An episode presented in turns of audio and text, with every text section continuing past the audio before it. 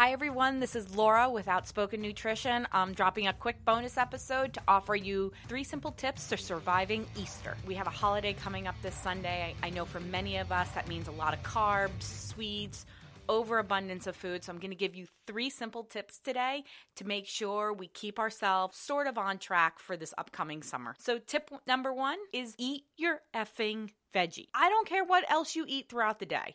Just make sure you're eating some kind of vegetable, salad, some raw veggies, just something. Get in some vegetables. Make it a point, eat a vegetable. Tip number two drink your water. Listen, we have all this food going into our system, a lot of carbohydrates, a lot of sugar. Let's make sure we're able to get our system working, flushing that through. So make sure you're drinking your water, especially if you're drinking alcohol, wine, beer. That water is super important. So make sure we get that water in. Third tip, just have fun. Enjoy the holidays, the comfort food, enjoy time with family, laugh, have fun. Monday's a new day. Little bonus tip here do not bring any food home. Leave the food at the party. If you're having the party and you have all these leftovers, either send it home with everybody else or toss it, donate it, bring it to work, do something that you're not eating it.